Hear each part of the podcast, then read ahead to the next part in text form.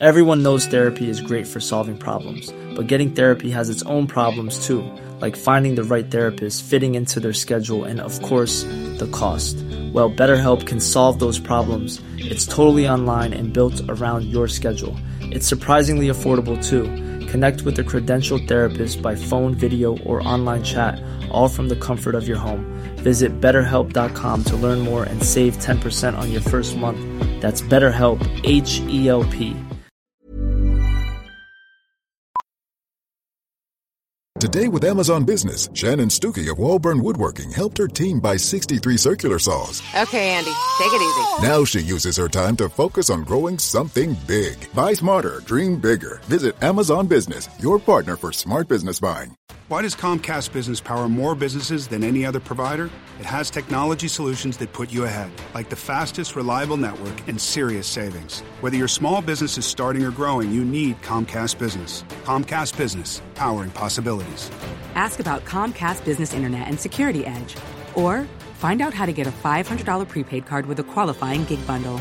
Call or go online today to learn more. Offer ends 10 23 22. Restrictions apply. Call for details. Sementeryo sa ilalim ng dagat. Nangyari po ito sa Aluyan Rojas, Oriental, Mindoro. Itago niyo na lang po ako sa pangalang JJ. Noong pagka-graduate ko ng high school taong 2007, ilang taon na po ang nakalilipas. Summer noon at kalmado ang dagat. Yung mga panahong yun ay pahuli po ang isda sa isang malayong lugar sa amin. Palagi yun, basta kalmado lang po ang panahon. Palagi naman po kaming magkakasabay ng iba kong pinsan at kapwa mangingisda. Hindi rin nagkakalayo ang aming mga edad.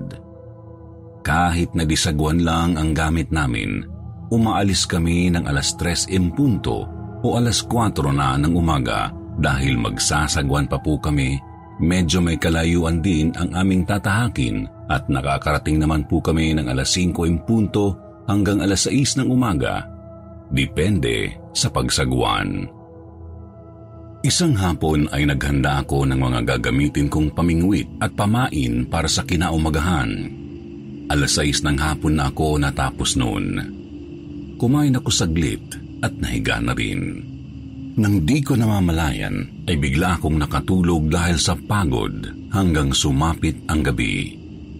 Bigla akong naalimpungatan sa pagkakatulog kaya napainom ako ng tubig at inakala kong alas 4 na ng madaling araw.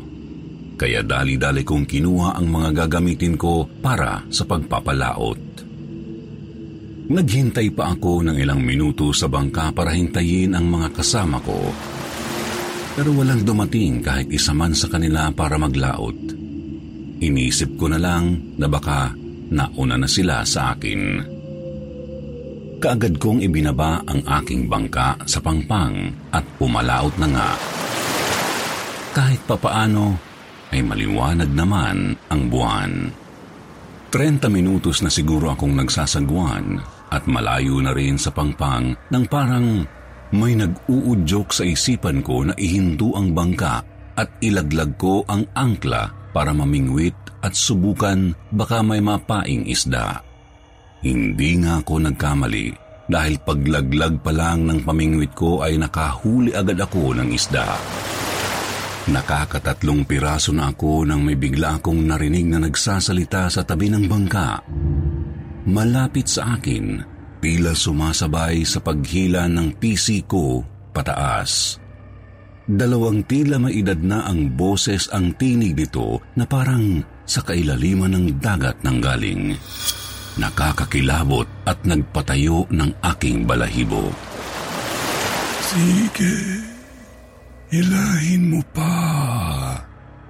Ilahin mo pa. Ilahin mo pa. Hanggang sa palayo ng palayo ang mga boses nito. Nagpasabi na lang ako ng, Angkol, saan kayo? Biglang nawala ang mga tinig na narinig ko. Sumilip ako sa ilalim ng aking bangka at tumambad sa akin ang mga nasirang pansyon o himlayan na dating sementeryo na inabot na ng dagat. Sa matagal ng panahon ay ngayon lang bumilis ang tibok ng dibdib ko dahil sa kaba. Napasilip ako sa aking dikipad na cellphone upang tingnan ang oras dahil hindi ko ito tiningnan bago ako umalis sa amin. Napatulala lang ako nang makita ang oras alas 12 em punto pa lang pala ng madaling araw. Doon ako kinilabutan at nanindig ang aking mga balahibo sa takot. Nadagdagan pa iyon dahil sa katakot-takot na nakita ko sa di kalayuan sa aking bangka. Isang hugis sigarilyong apoy na palaki ng palaki at dahan-dahang kumikilos papunta sa akin Grabe ang naramdamang takot at panginginig ng aking buong katawan sa nakita ko. Dali-dali kong pinutol ang aking angkla, kinuha ang sagwan at mabilis kong isinagwan na may kasamang pagdasal sa abot ng aking makakaya upang makalayo lang ako sa lugar na iyon. Sa awa ng Diyos ay nakalampas at nakalayo ako sa lugar na iyon. Nanginginig ang buo kong katawan na parang walang lakas dahil siguro sa takot at pagod. Eksakto naman na natapat ako sa isang boya o payaw at doon ikinabit ang natira kong lubid. Nagpahinga ako sa bangka at hinintay niya lang ang mag-umaga para umuwi. Sa awa ng Diyos ay walang nangyari sa aking masama.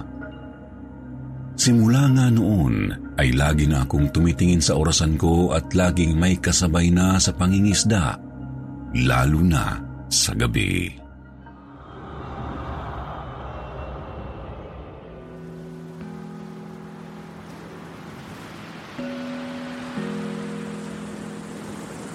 Signos Magandang gabi sa inyo, Ginoong Jupiter at sa lahat ng nakikinig sa channel na ito.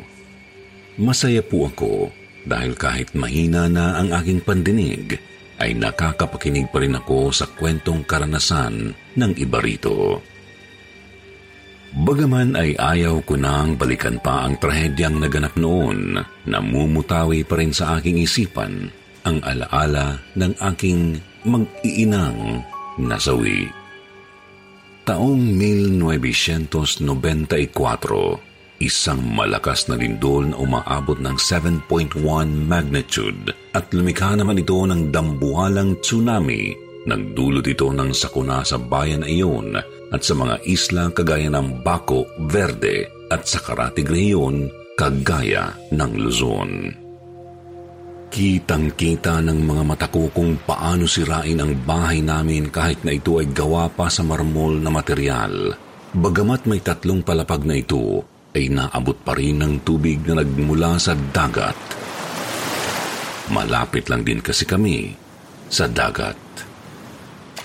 Umakit na kayo sa taas! Utos ko sa mag-ina ko. Pero paano ka, Javier? Sumama ka na sa amin sa itaas. Delikado na ang tubig at baka magkaroon pa ng pangalawang tsunami. Pag-aalalang tugon sa akin ng asawa ko. Huwag na ninyo akong alalahanin. Susubukan kong isalba pa ang mga bangka natin. Wala na nga silang nagawa pa, kundi sundin ang utos ko. Sa isip ko, kung mawawala ang pinagkukunan namin ng hanap buhay, ay papaano na kami makakabangon sa sakunang ito. Pero yun ang napakalaki kong pagkakamali na nagawa. Habang papalayo ako sa bahay upang tahakin ang mga naanod na bangka ay may narinig akong mga lagatik. Paglingon ko sa likod kung saan ang kinatayuan ng bahay ay uli na. Nawasak na ang mga pundasyon nito. Kitang-kita ko kung paano unti-unting nagkakalaglagan ang mga bloke na natapyas mula sa mga sulok ng bahay.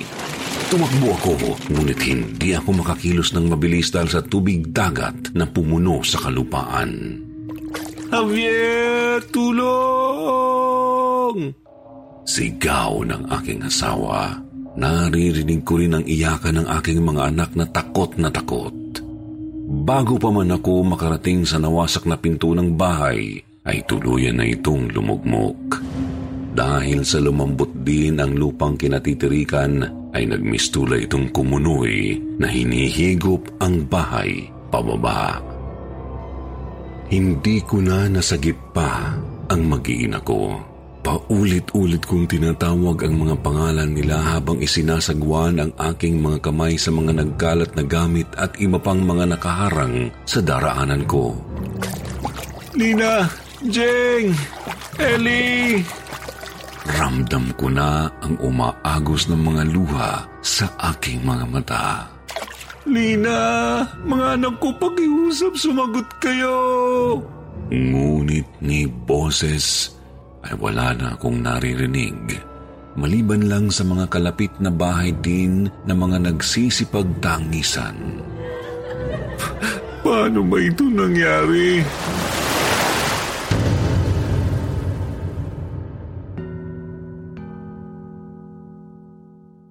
Bago ang sakuna.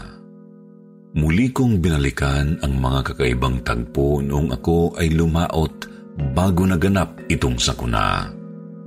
Tama, may mga hindi nga ako pamilyar na kaganapan sa dagat noong ako'y lumaot alas 10 na ng gabi. Amir, teka!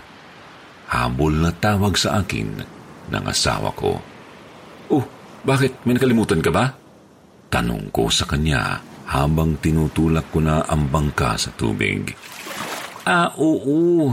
May pinababaon si Aling Pasing na bagong lutong kamote. Mga bagong ani raw yan. Palitan mo lang daw ng konting isda pagbalik mo. Naku, masarap itong ipare sa pusit. Tamang-tama, may dala akong suka rito. Masaya ko pang tugon. O siya, mag-iingat ka. Pagtatapos ng asawa ko. Habang lumalalim na ang natatahak ko, ay medyo malakas na rin ang alon na tumatama sa aking bangka. Hindi ito normal kagaya noong mga unang paglalayag ko. Dahil dito ay nagpasya na akong patayin ang makina ng bangka. Inihanda ko na rin ang aking lambat na gagamitin. Tumingala ako sa langit upang tingnan ang iilang nagliliwanag na mga bituin. Naghintay ako ng mga ilang oras bago hanguin ang lambat.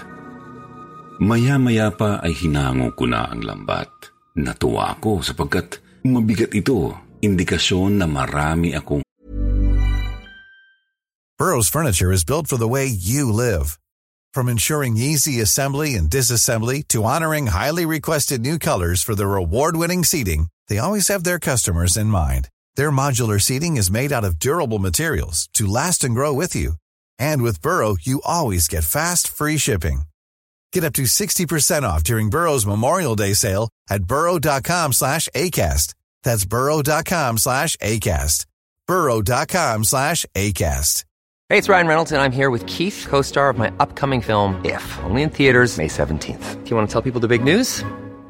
All right, I'll do it. Sign up now and you'll get unlimited for $15 a month in six months of Paramount Plus Essential Plan on us. Mintmobile.com slash switch. Upfront payment of $45 equivalent to $15 per month. Unlimited over 40 gigabytes per month. Face lower speeds. Videos at 480p. Active Mint customers by 531.24 get six months of Paramount Plus Essential Plan. Auto renews after six months. Offer ends May 31st, 2024. Separate Paramount Plus registration required. Terms and conditions apply if rated PG. huli. Hindi nga ako nagkamali dahil halos mabutas na ang lambat sa dami ng nahuli. Samot-saring isda ang huli ko, pero may iilang isda ang hindi ako pamilyar. Teka, papaanong may mga isdang bato rito? Ito pa, anong klase naman itong isda na may parang bumbilya sa ulo? May mga kulay puting ulang pa. Mga katanungan sa aking isip. Ngayon pa lang kasi ako nakakita ng mga ganoong isda sa tanang buhay ko. Ipinagsawalang bahala ko na lamang pa. Ihahagis ko na sana muli ang lambat nang may malakas na bumangga sa aking bangka sa upang muntikan na akong mabuwal sa kinatatayuan ko. Pakiramdam ko rin ay parang sumadsad ang bangka ko. Kinuha ko ang isang lampara para hanapin ang bagay na tumama sa bangka pero wala naman akong nakita. Muli akong tumayo upang sipatin sa malayo. Laking gulat ko nang nagliliwanag ang paligid na ang sa tingin ko ay nanggagaling sa mga dikya. Sadyang napakarami nila na nagkorting sirkulo na sa tansya ko ay may sukat itong 30 metro parehaba. Nakapalibot ito sa aking bangka na may distansya. Hindi ko mawari kung bakit nagkorte sila ng ganoon. Hanggang sa may narinig akong matinis na animoy trumpeta sa di kalayuan. Ang ipinagtataka ko lang ay ang masigasig na alon kanina na nagpapagalaw sa aking bangka ay nawala. Ang pakiramdam ko nga ay parang nakadaong na ang aking bangka sa pampang pero imposible naman sapagkat sadyang napakalayo ko pa sa pampang. Para makasigurado, kinuha ko ang aking dalang kawayan na may habang dalawang dipa. Inilublob ko ito sa tubig upang malaman ang dahilan ng tila pagsadsad ng bangka ko. Pero hindi pa man umaabot sa eksaktong sukat ng kawayan, kinabahan ako. May katamtamang tigas ang natusok ng aking kawayan. Dali-dali ko pa itong inilipat sa kabilang bahagi ng bangka. Ngunit, ganoon pa rin. Tumutulo na ang malagkit kong pawis habang malakas ang kabog ng aking dibdib. Tila nalalaman ko na kung anong mayroon sa ilalim ng aking bangka. Isang malaking nilalang, napakalaking nilalang. Diyos ko po, tulungan niyo po ako at iligtas sa maaaring kapahamakan. Napadasal ako dahil sa takot. Alam ko sa sarili ko, sa isang galaw lang nito, ay maaari nang mabuwal o tumaob ang aking bangka. Pansin ko rin pala na sadyang napakarami nila sa paligid. Nadiskubre ko ito dahil sa mga nakapalibot na mga umiilaw na dikya. Sa awa ng Diyos, ay wala silang ginawang paggalaw. Naghintay ako ng pagkakataon na umalis na ang mga dambuhalang nilalang na ito. Nais ko na kasing rin ang motor ng aking bangka. Ilang oras pa ang lumipas ay may mga paggalaw sa ilalim. Narinig ko na naman ang matinis na tinig na tila nahahalin tulad sa trumpeta. Pagkakita ko sa paligid, ay unti-unting nawawala ang mga dikyang may liwanag. Umalo ng bahagya na ikinagalaw ng aking bangka. Sa kabutihang palad ay hindi nabuwal ang aking bangka. Papasikat na ang araw hanggang sa naging normal na ang paligid. Nakikita ko na rin ang tamang ritmo ng alon na nagpapagalaw sa bangka. Laking pasalamat ko at ligtas ako. Pagdaong ko sa dalampasigan ay sinalubong na ako ng aking mag-iina. Marami na rin ang tao roon na nag-aabang sa akin. Mga mamimili ito ng huli kong isda pero ang hindi nila alam kung ano ang kakatuwang nangyari sa akin. Naaalala ko na na isa pala iyong babala at ang tingin ko sa mga dambuhalang nilalang na iyon ay galing sa kailaliman ng karagatan. Nagsisisi ako sapagkat hindi ko man lang binigyan ng pansin ang kaganapan na iyon. Pagamat hindi ako naniniwala sa mga kasabihan o babala, dahil ang mga lindol sa Pilipinas ay natural na nagaganap sanhi ng nakapalibot sa Pasipikong bilog na apoy o kung tawagin ay Ring of Fire. Kabilang rito ang mga bansang nasa silangang Asya, bansang Hapon, China, Taiwan, Pilipinas at Indonesia. Ang trahedyang ito ay nagdulot ng pagkipil sa 88 katao kasama na ang mag-iina ko. Umabot rin ang 4,000 katao ang sugatan. Ayon sa tala na mababasa sa pangmasang dyaryo, marami ang napinsala ng mga kabahayan. Hindi ko talaga ito malilimutan. Sumalangit nawa ang mga kaluluwa nila kahit nag-iisa na ako, ay patuloy pa rin ang buhay. Masasaan ba't makakasama ko na rin ang mag-iina ko sa kabilang buhay.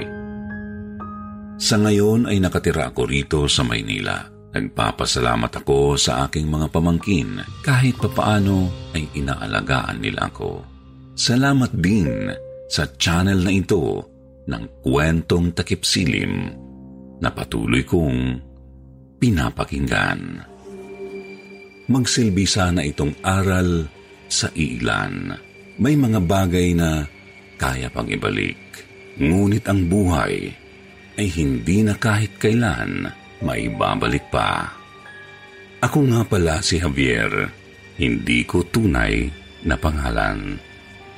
Muli, marami pong salamat.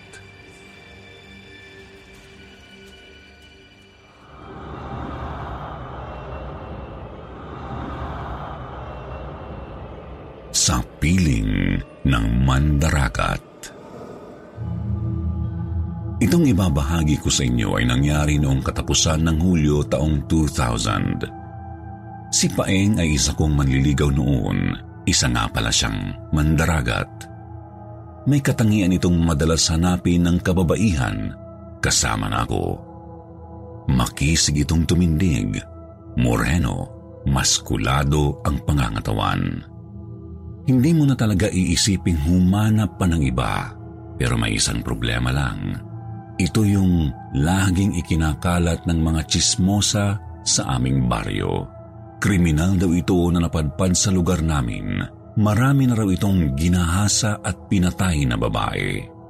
Sa tingin ko naman ay hindi totoo ang lahat ng ibinibintang sa kanya dahil sobrang bait nito. Parang hindi nga ito makabasag ng pinggan sa totoo lang. Isang gabi nga ay isinama ako ni Paeng sa laot. Maganda ang panahon at maliwanag ang buwan. Naghanda pa ito ng napakaraming pagkain. Akala ko nga ng mga oras na iyon ay mangingisda lang kami. Yun pala ay magde-date sa laot. Siyempre natuwa ako dahil yun ang kauna-unahang may nag-aya sa akin ng ganoon. Habang nag-uusap kami ay may biglang sumagi sa isipan kong itanong. Paeng, huwag ka sanang magagalit sa itatanong ko. Totoo ba ang mga ibinibintang sa iyo ng mga tao na kriminal ka raw? Banayad lang ang mukha niya na hindi man lang nagulat sa tanong ko. Pero ako ang nagulat sa sagot niya.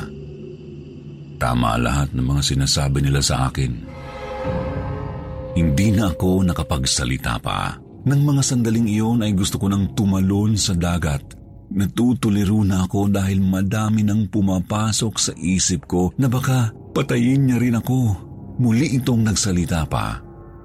Huwag ka matakot sa akin, Mira. Hindi naman kita papahirapan. Basta sumunod ka lang sa sasabihin ko.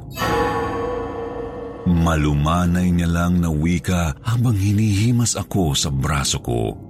Nang mga oras na yun ay napapatango na lang ako dahil alam kong wala naman akong magagawa sa sitwasyon ko na iyon. Nang mahubaran na niya ako ay pumaibabaw siya sa akin. Ngunit nagimpal ako sa mga sumunod kong nasaksihan dahil ang hubad niyang katawan ay unti-unting nagbabago. Nagkakaroon ng malalaking hiwa ang magkabilang tagiliran niya hindi na ako sigurado kung dugo ang lumalabas doon. Sadyang napakalagkit kasi nito na tumutulo sa hubad kong katawan. Hindi talaga ako makapaniwala ng mga oras na iyon. Ang ipinagtataka ko lang ay wala namang nagbabago sa mukha niya, sa mga kamay at ibang parte ng katawan maliban lang talaga sa mga tagiliran niya. Halos hindi ako makakibo dahil nasisindak na ako ng sobra. Nanginginig na rin ang aking katawan hanggang sa matapos na siya sa panghahalay sa akin. Inihatid naman ako nito ng walang kahit na anong galos maliban lang sa mga malalagkit na likido sa aking katawan. Nang makababa nga ako sa bangka niya ay hindi ko na hinintay pang muling hawakan ako. Dali-dali akong tumakbo papalayo sa kanya. Lumipas ang isang linggo, buwan at taon ay hindi ko na siya nakita pa. Gusto ko nang magsumbong sa mga pulis, ngunit ano na lang bang sasabihin ko kung ako mismo ay naguguluhan sa pangyayari. Ang tanging naiwan lang sa akin ay isang malusog na bata noon na ngayoy dalaga na rin. Akala ko nga ay isang maligno rin ang anak ko pero sa mahabang pag-oobserba sa awa ng Diyos ay normal na normal ang anak ko. Siguro ang iilan ay hindi maniniwala sa aking kwento. Ako man mismo na nakakita sa halimaw na yun ay hindi makapaniwala. Ipinagpapasa Diyos ko na lang ang lahat. Kung sakaling maiere itong kwento ko ay salamat kahit sa ganito man lang ay makahanap ako ng kakamping maniniwala sa akin.